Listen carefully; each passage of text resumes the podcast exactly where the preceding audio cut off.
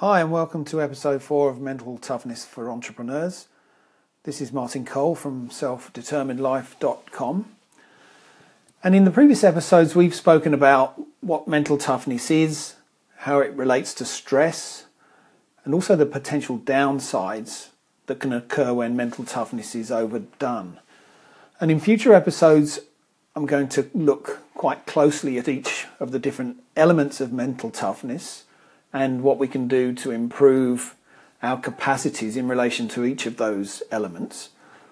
But before I get to that, I think it's important to say a few words. I think it's important to say a few words more generally about how we can make improvements in our levels of mental toughness. And if, if I were to summarize the approach, from quite broadly to start with, I think I'd say that building mental toughness comes from increased mindfulness together with increased intentionality in the way that we approach challenges in life. So I'll explain this in a bit more detail in a few moments, but I think this is something that for entrepreneurs is quite important because for many it can involve a, a change of approach. Um, I'm thinking about those entrepreneurs. Uh, well, for, for most entrepreneurs, action taking, problem solving, pushing on at all costs tends to be something that happens. But if that approach is driven by anxiety, then problems can arise because when fear is a driver of our actions, we often find that the outcomes are not usually optimal or sustainable.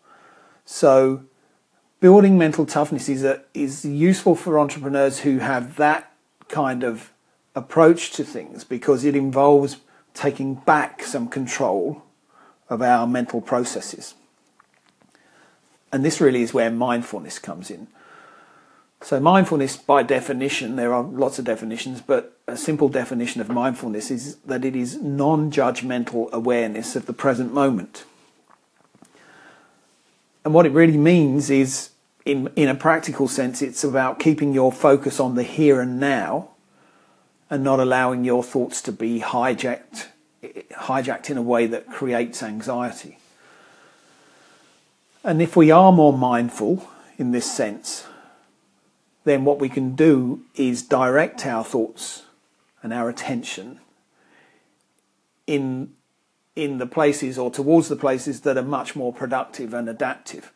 So for example, if when we're faced with a crisis we pay attention to how terrible we feel about it or we allow our thoughts to run away with how disastrously things can turn out, what we've really done is relinquished control of the situation to these unhelpful thoughts and emotions.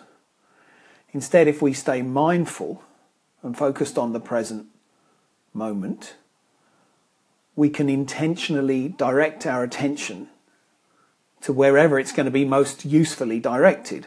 For example, in a crisis situation, that's likely to be working out how, how practically you can solve the problems that have arisen.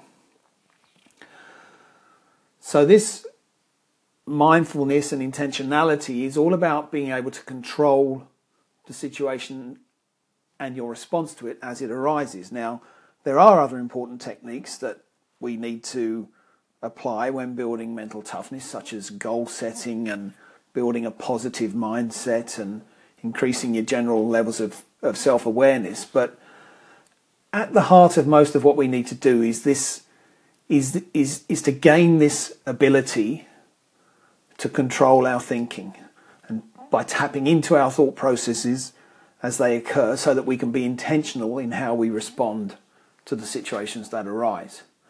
Now, I hope you found this useful.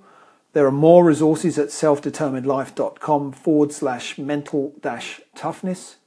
This is Martin Cole, and I'll be back with more on mental toughness for entrepreneurs in the next episode.